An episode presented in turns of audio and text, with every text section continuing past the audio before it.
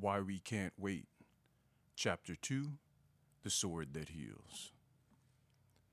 In the summer of 1963, a need and a time and a circumstance and the mood of a people came together. In order to understand the present revolution, it is necessary to examine in more extensive detail the psychological and social conditions that produced it and the events that brought the philosophy and method of nonviolent direct action into the forefront of the struggle. It is important to understand, first of all, that the revolution is not indicative of a sudden loss of patience within the Negro. The Negro had never really been patient in the purest sense of the word. The posture of silent waiting was forced upon him psychologically because he was shackled physically. In the days of slavery, this suppression was openly, scientifically, and consistently applied. Sheer physical force kept the Negro captive at every point. He was prevented from learning to read and write, prevented by laws actually inscribed in the statute books. He was forbidden to associate with other Negroes living on the same plantation, except when weddings or funerals took place. Punishment for any form of resistance or complaint about his condition could range from mutilation to death. Families were torn apart, friends separated, cooperation to improve their condition carefully thwarted. Fathers and mothers were sold from their children, and children were bargained away from their parents. Young girls were, in many cases, sold to become the breeders of fresh generations of slaves. The slaveholders of America had devised with almost scientific precision their systems for keeping the Negro defenseless emotionally and physically. With the ending of physical slavery after the Civil War, new devices were found to keep the Negro in his place. It would take volumes to describe these methods, extending from birth in Jim Crow hospitals through burial in Jim Crow sections of cemeteries. They are too well known to require a catalog here. Yet one of the revelations during the past few years is the fact that the straitjackets of race prejudice and discrimination do not wear only Southern labels. The subtle psychological technique of the North has approached in its ugliness and victimization of the Negro the outright terror and open brutality of the South. The result has been a demeanor that passed for patience in the eyes of the white man, but covered a powerful impatience in the heart of the Negro. For years in the South, the white segregationist has been saying the Negro was satisfied. He has claimed we get along beautifully with our Negroes because we understand them. We only have trouble when outside agitators come in and stir it up. Many expressed this point of view knowing that it was a lie of majestic proportions. Others believed they were speaking the truth. For corroboration, they would tell you, Why, I talked to my cook and she said, or I discussed this frankly with the colored boy who works for us, and I told him to express himself freely, he said.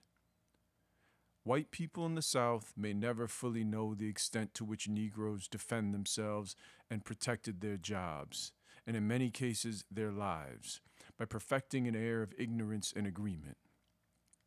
In days gone by, no cook would have dared to tell her employer what he ought to know. She had to tell him what he wanted to hear. She knew that the penalty for speaking the truth could be loss of her job. During the Montgomery bus boycott, a white family summoned their Negro cook and asked her if she supported the terrible things the Negroes were doing, boycotting buses and demanding jobs. Oh, no, ma'am. I won't have anything to do with that boycott thing, the cook said. I'm just going to stay away from the buses as long as that trouble is going on. No doubt she left a satisfied audience, but as she walked home from her job, on feet already weary from a full day's work, she walked proudly, knowing that she was marching with a movement that would bring into being non segregated bus travel in Montgomery. Jailing the Negro was once as much of a threat as the loss of a job. To any Negro who displayed a spark of manhood, a Southern law enforcement officer could say, Nigger, Watch your step or I'll put you in jail. The Negro knew what going to jail meant. It meant not only confinement and isolation from his loved ones, it meant that at the jailhouse he could probably expect a severe beating. And it meant that his day in court, if he had it, would be a mockery of justice. Even today, there still exists in the South and in certain areas of the North the license that our society allows to unjust officials who implement their authority in the name of justice to practice injustice against minorities. Where in the days of slavery, social license and custom placed the unbridled power of the whip in the hands of overseers and masters, today, especially in the southern half of the nation, armies of officials are clothed in uniform, invested with authority, armed with the instruments of violence and death, and conditioned to believe that they can intimidate, maim, or kill Negroes with the same recklessness that once motivated the slave owner. If one doubts this conclusion, let him search the records and find how rarely in any southern state a police officer has been punished for abusing a Negro. Since nonviolent action has entered the scene, however, the white man has gasped at a new phenomenon. He has seen Negroes by the hundreds and by the thousands marching toward him knowing they are going to jail, wanting to go to jail, willing to accept the confinement, willing to risk the beatings and the uncertain justice of the Southern courts. There were no more powerful moments in Birmingham episode than during the closing days of the campaign, when Negro youngsters ran after white policemen asking to be locked up. There was an element of unmalicious mischief in this the Negro youngsters, although perfectly willing to submit to imprisonment, knew that we had already filled up the jails and that the police had no place left to take them. When for decades you have been able to make a man compromise his manhood by threatening him with a cruel and unjust punishment, and when suddenly he turns upon you and says, Punish me, I do not deserve it. But because I do not deserve it, I will accept it so that the world will know that I am right and you are wrong. You hardly know what to do. You feel defeated and secretly ashamed. You know that this man is as good a man as you are, that from some mysterious source he has found the courage and the conviction to meet physical force with soul force. So it was that, to the Negro, going to jail was no longer a disgrace but a badge of honor. The revolution of the Negro not only attacked the external cause of his misery, but revealed him to himself. He was somebody. He had a sense of somebodyness. He was impatient to be free. In the past decade, still another technique had begun to replace the old methods for thwarting the Negro's dreams and aspirations. This is the method known as tokenism. The dictionary interprets the word token in the following manner a symbol, indication, evidence, as a token of friendship, a keepsake, a piece of metal used in place of a coin, as for paying car fare on conveyances operated by those who sell the tokens, a sign, a mark, emblem, memorial, omen, when the Supreme Court modified its decision on school desegregation by approving the pupil placement law, it permitted tokenism to corrupt its intent. It meant that Negroes could be handed the glitter of metal symbolizing the true coin and authorizing a short term trip towards democracy. But he who sells you the token instead of the coin always retains the power to revoke its worth and to command you to get off the bus before you have reached your destination. Tokenism is a promise to pay. Democracy, in its finest sense, is payment. The Negro wanted to feel pride in his race. With tokenism, the solution was simple. If all 20 million Negroes would keep looking at Ralph Bunche, the one man in so exalted a post would generate such a volume of pride that it could be cut into portions and served to everyone a judge here and a judge there, an executive behind a polished desk in a carpeted office, a high government administrator with a toehold on a cabinet post, one student in a Mississippi university lofted there by an army, three Negro children admitted to the whole high school system of a major city. All these were tokens used to obscure the persisting reality of segregation and discrimination. For a decade, the hard struggles had culminated in limited gains, which, if they advanced at all, crawled sluggishly forward. Schools, jobs, housing, voting rights, and political positions. In each of these areas, manipulation with tokenism was the rule. Negroes had begun to feel that a policy was crystallizing, that all their struggles had brought them merely to a new level in which a selected few would become educated, honored, and integrated to represent and substitute for the many. Those who argue in favor of tokenism point out that we must begin somewhere, that it is unwise to spurn any breakthrough, no matter how limited. This position has a certain validity, and the Negro freedom movement has more often than not attained broad victories which had small beginnings. There's a critical distinction, however, between a modest start and tokenism. The tokenism Negroes condemn is recognizable because it is an end in itself. Its purpose is not to begin a process, but instead to end the process of protest and pressure. It is a hypocritical gesture, not a constructive first step. I have gone into the Negro's resentment of tokenism at some length, for I believe that analyzing his feelings about it will help to elucidate the uncompromising position he takes today. I think it will explain why he believes that half a loaf is no bread. I think it will justify his conviction that he must not turn back. As I write, at the end of the first long season of revolution, the Negro is not unmindful of or indifferent to the progress that has already been made. He notes with approval the radical change in the administration's approach to civil rights, and the small but visible gains being made on various fronts across the country. If he is still saying not enough, it is because he does not feel that he should be expected to be grateful for the halting and inadequate attempts of his society to catch up with the basic rights he ought to have inherited automatically centuries ago by virtue of his membership in the human family and his American birthright. In this conviction, he subscribes to the words of President Kennedy, uttered on June 1st, 1963, only a few months before his tragic death. We are confronted primarily with a moral issue. It is as old as the scriptures and is as clear as the American Constitution. The heart of the question is whether all Americans are to be afforded equal rights and equal opportunities.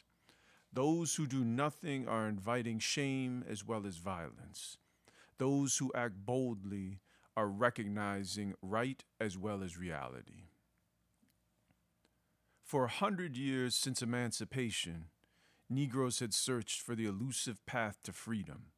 They knew that they had to fashion a body of tactics suitable for their unique and special conditions. The words of the Constitution had declared them free, but life had told them that they were a twice burdened people. They lived in the lowest stratum of society, and within it they were additionally imprisoned by a caste of color. For decades, the long and winding trails led to dead ends. Booker T. Washington, in the dark days that followed Reconstruction, advised them let down your buckets where you are. Be content, he said, in effect, with doing well what the times permit you to do at all. However, this path, they soon felt, had too little freedom in its present and too little promise in its future. Dr. W.E.B. Du Bois, in his earlier years at the turn of the century, urged the talented tenth to rise and pull behind it the mass of the race. His doctrine serves somewhat to counteract the apparent resignation of Booker T. Washington's philosophy. Yet, in the very nature of Du Bois's outlook, there was no role for the whole people. It was a tactic for an aristocratic elite who would themselves be benefited while leaving behind the untalented 90%. After the First World War, Marcus Garvey made an appeal to the race that had the virtue of rejecting concepts of inferiority. He called for a return to Africa and a resurgence of race pride. His movement attained mass dimensions and released a powerful emotional response because it touched a truth which had long been dormant in the mind of the Negro. There was reason to be proud of their heritage as well as of their bitterly won achievements in America. Yet his plan was doomed because an exodus to Africa in the 20th century by a people who had struck roots for three and a half centuries in the New World did not have the ring of progress. With the death of the Garvey movement, the way opened for the development of the doctrine which held the center of the stage for almost 30 years. This was the doctrine consistently championed and ably conducted by the National Association for the Advancement of Colored People, that placed its reliance on the Constitution and the federal law. Under this doctrine, it was felt that the federal courts were the vehicle that could be utilized to combat oppression, particularly in southern states, which were operating under the guise of legalistics to keep the Negro down. Under brilliant and dedicated leadership, the NAACP moved relentlessly to win many victories in the courts. The most notable of these established the right of the Negro to participate in national elections, striking down evasive devices such as the grandfather clause, white primaries, and others. Beyond doubt, the doctrine of change through legal recourse reached flood tide in the education decisions. Yet the failure of the nation over a decade to implement the majestic implications of these decisions caused the slow ebb of the Negro's faith in litigation as the dominant method to achieve his freedom. In his eyes, the doctrine of legal change had become the doctrine of slow token change, and as a sole weapon of struggle, now proved its unsuitability. At the time of this growing realization, during the mid 50s, Negroes were in the grip of a crisis. Their movement no longer had a promising basic doctrine, a detailed and charted course pointing the way to freedom. It is an axiom of social change that no revolution can take place without a methodology suited to the circumstances of the period. During the 50s, many voices offered substitutes for the tactic of legal recourse. Some called for a colossal bloodbath to cleanse the nation's ills. To support their advocacy of violence and its incitement, they pointed to an historical tradition reaching back from the American Civil War to Spartacus in Rome. But the Negro in the South in 1955, assessing the power of the forces arrayed against him, could not perceive the slightest prospect of victory in this approach. He was unarmed, unorganized, untrained, disunited, and most important, psychologically and morally unprepared for the deliberate spilling of blood. Although his desperation had prepared him with the courage to die for freedom if necessary, he was not willing to commit himself to racial suicide with no prospect of victory. Perhaps even more vital in the Negro's resistance to violence was the force of his deeply rooted spiritual beliefs. In Montgomery, after a courageous woman, Rosa Parks, had refused to move to the back of the bus, and so began the revolt that led to the boycott of 1955 56. The Negro developing a campaign against that city's racial injustice was based in the churches of the community. Throughout the South, for some years prior to Montgomery, the Negro Church had emerged with increasing impact in the civil rights struggle. Negro ministers, with a growing awareness that the true witness of a Christian life is the projection of a social gospel, had accepted leadership in the fight for racial justice, had played important roles in a number of NAACP groups, and were making their influence felt throughout the freedom movement. The doctrine they preached was a nonviolent doctrine. It was not a doctrine that made their followers yearn for revenge, but one that called upon them to champion change. It was not a doctrine that asked an eye for an eye, but one that summoned men to speak to open the eyes of blind prejudice. The Negro turned his back on force not only because he knew he could not win his freedom through physical force, but also because he believed that through physical force he could lose his soul. There were echoes of Marcus Garvey in another solution proffered the Negro during this period of crisis and change. The black Muslims, convinced that an interracial society promised nothing but tragedy and frustration for the Negro, began to urge a permanent separation of the races. Unlike Garvey's prescription, the Muslims appeared to believe the separation could be achieved in this country without a long sea voyage to Africa, but their message resembled Garvey's in another respect. It won only fractional support from the Negro community.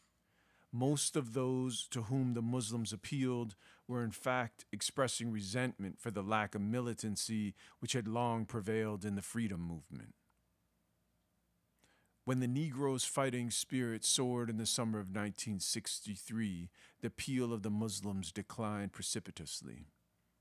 Today, as I travel throughout the country, I am struck by how few American Negroes, except in a handful of big city ghettos, have even heard of the Muslim movement, much less given allegiance to the pessimistic doctrine. Yet another tactic was offered the Negro. He was encouraged to seek unity with the millions of disadvantaged whites of the South, whose basic need for social change paralleled his own. Theoretically, this proposal held a measure of logic, for it is undeniable that great masses of Southern whites exist in conditions scarcely better than those which afflict the Negro. But the rationale of this theory wilted under the heat of fact. The need for immediate change was more urgently felt and more bitterly realized by the Negro than by the exploited white.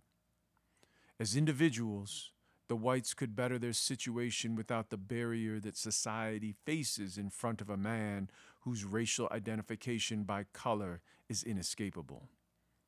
Moreover, the underprivileged Southern whites saw the color that separated them from Negroes more clearly than they saw the circumstances that bound them together in mutual interest.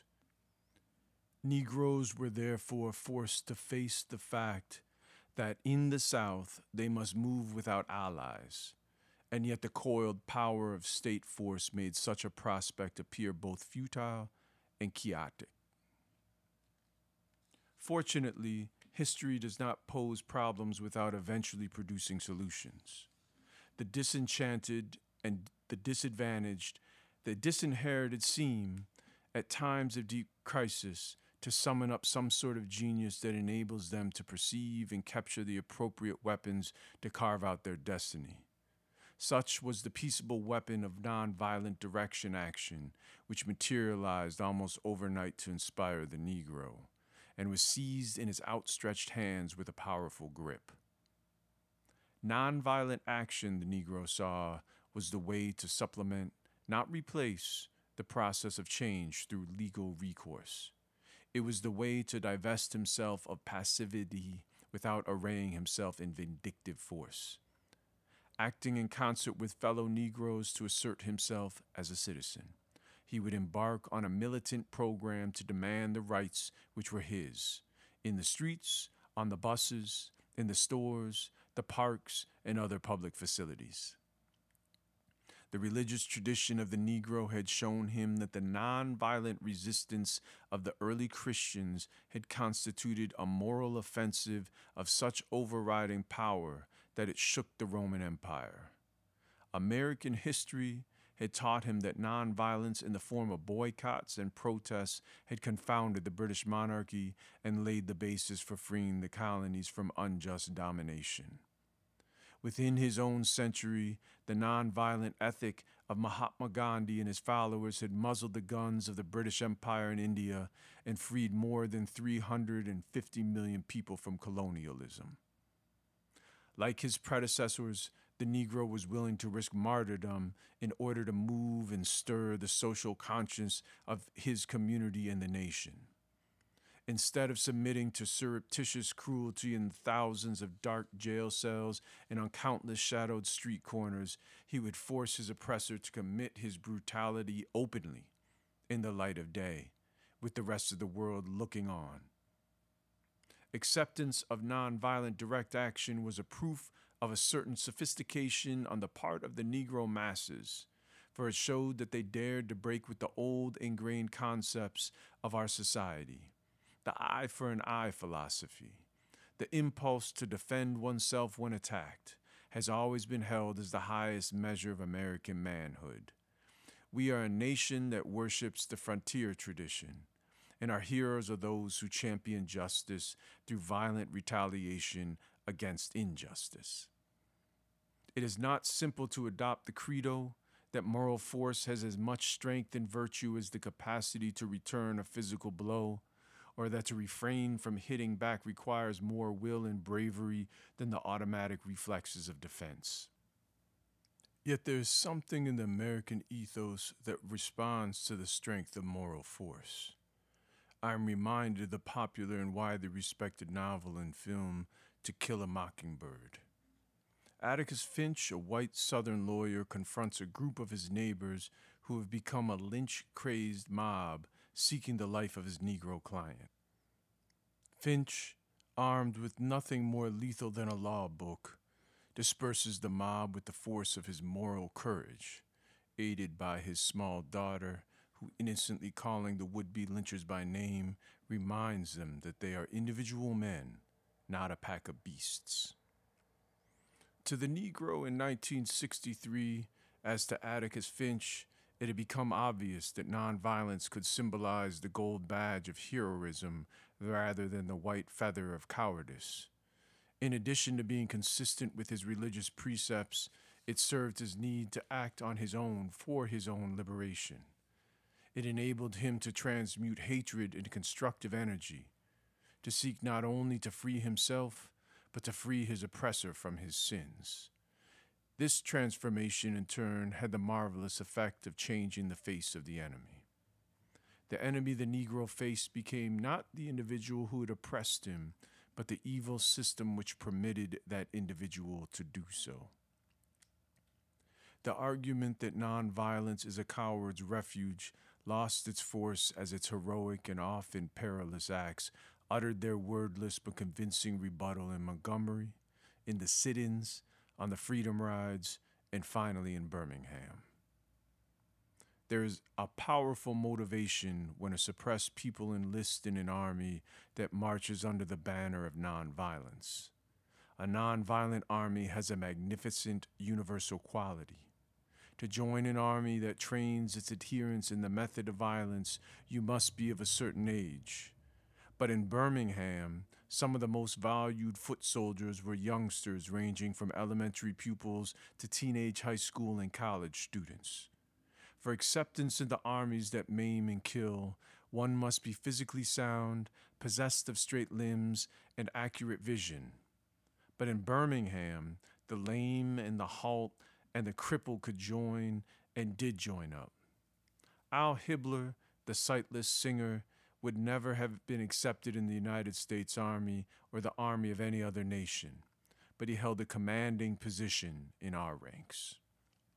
In armies of violence, there is a caste of rank.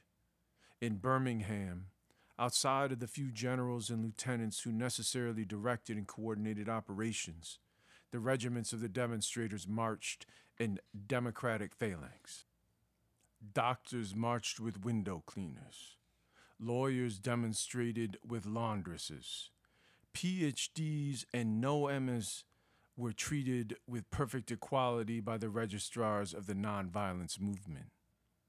As the broadcasting profession will confirm, no shows are so successful as those which allow for audience participation. In order to be somebody, people must feel themselves part of something. In the nonviolent army, there is room for everyone who wants to join up. There's no color distinction. There's no examination, no pledge, except that as a soldier in the armies of violence is expected to inspect his carbine and keep it clean, nonviolent soldiers are called upon to examine and burnish their greatest weapons their heart, their conscience, their courage, and their sense of justice. Nonviolent resistance paralyzed and confused the power structures against which it was directed. The brutality with which officials would have quelled the black individual became impotent when it could not be pursued with stealth and remain unobserved. It was caught as a fugitive from a penitentiary is often caught in gigantic circling spotlights. It was imprisoned in a luminous glare revealing the naked truth to the whole world. It is true that some demonstrators suffered violence and that a few paid the extreme penalty of death. They were the martyrs of last summer who laid down their lives to put an end to the brutalizing of thousands who've been beaten and bruised and killed in dark streets and back rooms of sheriff's offices, day in, day out, in hundreds of summers past. The striking thing about the nonviolent crusade of 1963 was that so few felt the sting of bullets or the clubbing of billies and nightsticks. Looking back, it becomes obvious that the oppressors were restrained not only because the world was looking, but also because standing before them were hundreds, sometimes thousands, of Negroes who for the first time dared to look back at a white man eye to eye. Whether through a decision to exercise wise restraint or the operation of a guilty conscience, many a hand was stayed on a police club and many a fire hose was restrained from vomiting forth its pressure. The revolution was a comparatively bloodless one, is explained by the fact that the Negro did not merely give lip service to nonviolence the tactics the movement utilized and that guided far flung actions in cities dotted across the map discouraged violence because one side would not resort to it and the other was so often immobilized by confusion, uncertainty, and disunity. Nonviolence had tremendous psychological importance to the Negro. He had to win and to vindicate his dignity in order to merit and enjoy his self esteem. He had to let white men know that the picture of him as a clown, irresponsible, resigned, and believing in his own inferiority was a stereotype with no validity. This method was grasped by the Negro masses because it embodied the dignity of struggle, of moral conviction, and self sacrifice the Negro was able to face his adversary, to concede to him a physical advantage, and defeat him because the superior force of the oppressor had become powerless. To measure what this meant to the Negro may not be easy, but I am convinced that the courage and discipline with which Negro thousands accepted nonviolence healed the internal wounds of Negro millions who did not themselves march in the streets or sit in the jails of the South. One need not participate directly in order to be involved. For Negroes all over this nation to identify with the movement, to have pride in those who were the principals, and to give moral, financial, or spiritual support were to restore to them some of the pride and honor which had been stripped from them over the centuries. In the light of last summer's successful crusade, one might ask why it took the Negro eight years to apply the lessons of the Montgomery boycott to the problems of Birmingham and the nation's other Birminghams, North and South. A methodology and philosophy of revolution is neither born nor accepted overnight. From the moment it emerges, it is subjected to rigorous tests, opposition, scorn, and prejudice. The old guard in any society resents new methods, for old guards wear the decorations and medals won by waging battle in the accepted manner. Often, opposition comes not only from the conservatives who cling to tradition, but also from the extremist militants who favor neither the old nor the new. Many of these extremists misread the significance and intent of nonviolence because they fail to perceive that militancy is also the father of the nonviolent way. Angry exhortation from street corners and stirring calls from the Negro to arm and go forth to do battle stimulate loud applause. But when the applause dies, the stirred and the stirring return to their homes and lie in their beds for still one more night with no progress in view. They cannot solve the problem they face because they have offered no challenge, but only a call to arms, which they themselves are unwilling to lead, knowing that doom would be its reward. They cannot solve the problem because they seek to overcome a negative situation with negative means. They cannot solve the problem because they do not reach and move into sustained action the large groups of people necessary to attract attention and convey the determination of the majority. The conservatives who say, let us not move so fast, and the extremists who say, let us go out and whip the world, would tell you that they are as far apart as the poles. But there is a striking parallel. They accomplish nothing for they do not reach the people who have a crying need to be free. One factor that helps to explain why the Negro nationally did not embrace the nonviolent ethic immediately after Montgomery was a fallacious and dangerously divisive philosophy spread by those who were either dishonest or ignorant. This philosophy held that nonviolent direct action was a substitute for all other approaches attacking especially the legal methods that up to the mid 50s had brought such important, decisive court rulings and laws into being. The best way to defeat an army is to divide it. Negroes as well as whites have compounded confusion and distorted reality by defending the legal approach and condemning direct action, or defending direct action and condemning the legal approach. Direct action is not a substitute for work in the courts and the halls of government. Bringing about passage of a new and broad law by a city council, state legislature, or the Congress, or pleading cases before the courts of the land does not eliminate the necessity for bringing about the mass dramatization of injustice in front of a city hall. Indeed, direct action and legal action complement one another. When skillfully employed, each becomes more effective. The chronology of the sit ins confirms this observation. Spontaneously born, but guided by the theory of nonviolent resistance, the lunch counter sit ins accomplished integration in the hundreds of communities at the swiftest rate of change in the civil rights movement up to that time. Yet many communities successfully resisted lunch counter desegregation and pressed charges against the demonstrators. It was correct and effective that demonstrators should fill the jails, but it was necessary that these foot soldiers for freedom not be deserted to languish there or to pay excessive penalties for their devotion. Indeed, by creative use of the law, it was possible to prove that officials combating the demonstrations were using the power of the police state to deny the Negro equal protection under the law. This brought many of the cases squarely under the jurisdiction of the 14th Amendment. As a consequence of combining direct and legal action, far reaching precedents were established, which served in turn to extend the areas of desegregation. Another reason for the delay in applying the lessons of Montgomery was the feeling abroad in the land that the success of the bus boycott was an isolated phenomenon and that the Negro elsewhere would never be willing to sacrifice in such extreme measure.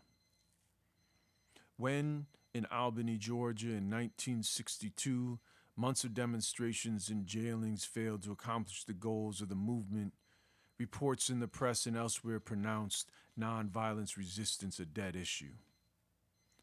There were weaknesses in Albany, and a share of the responsibility belongs to each of us who participated.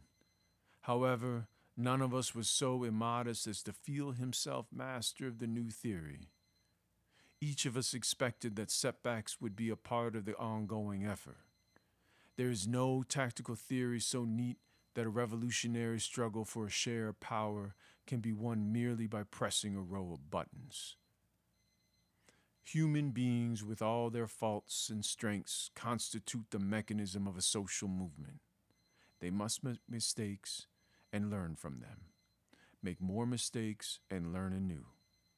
They must taste defeat as well as success and discover how to live with each. Time and action are the teachers.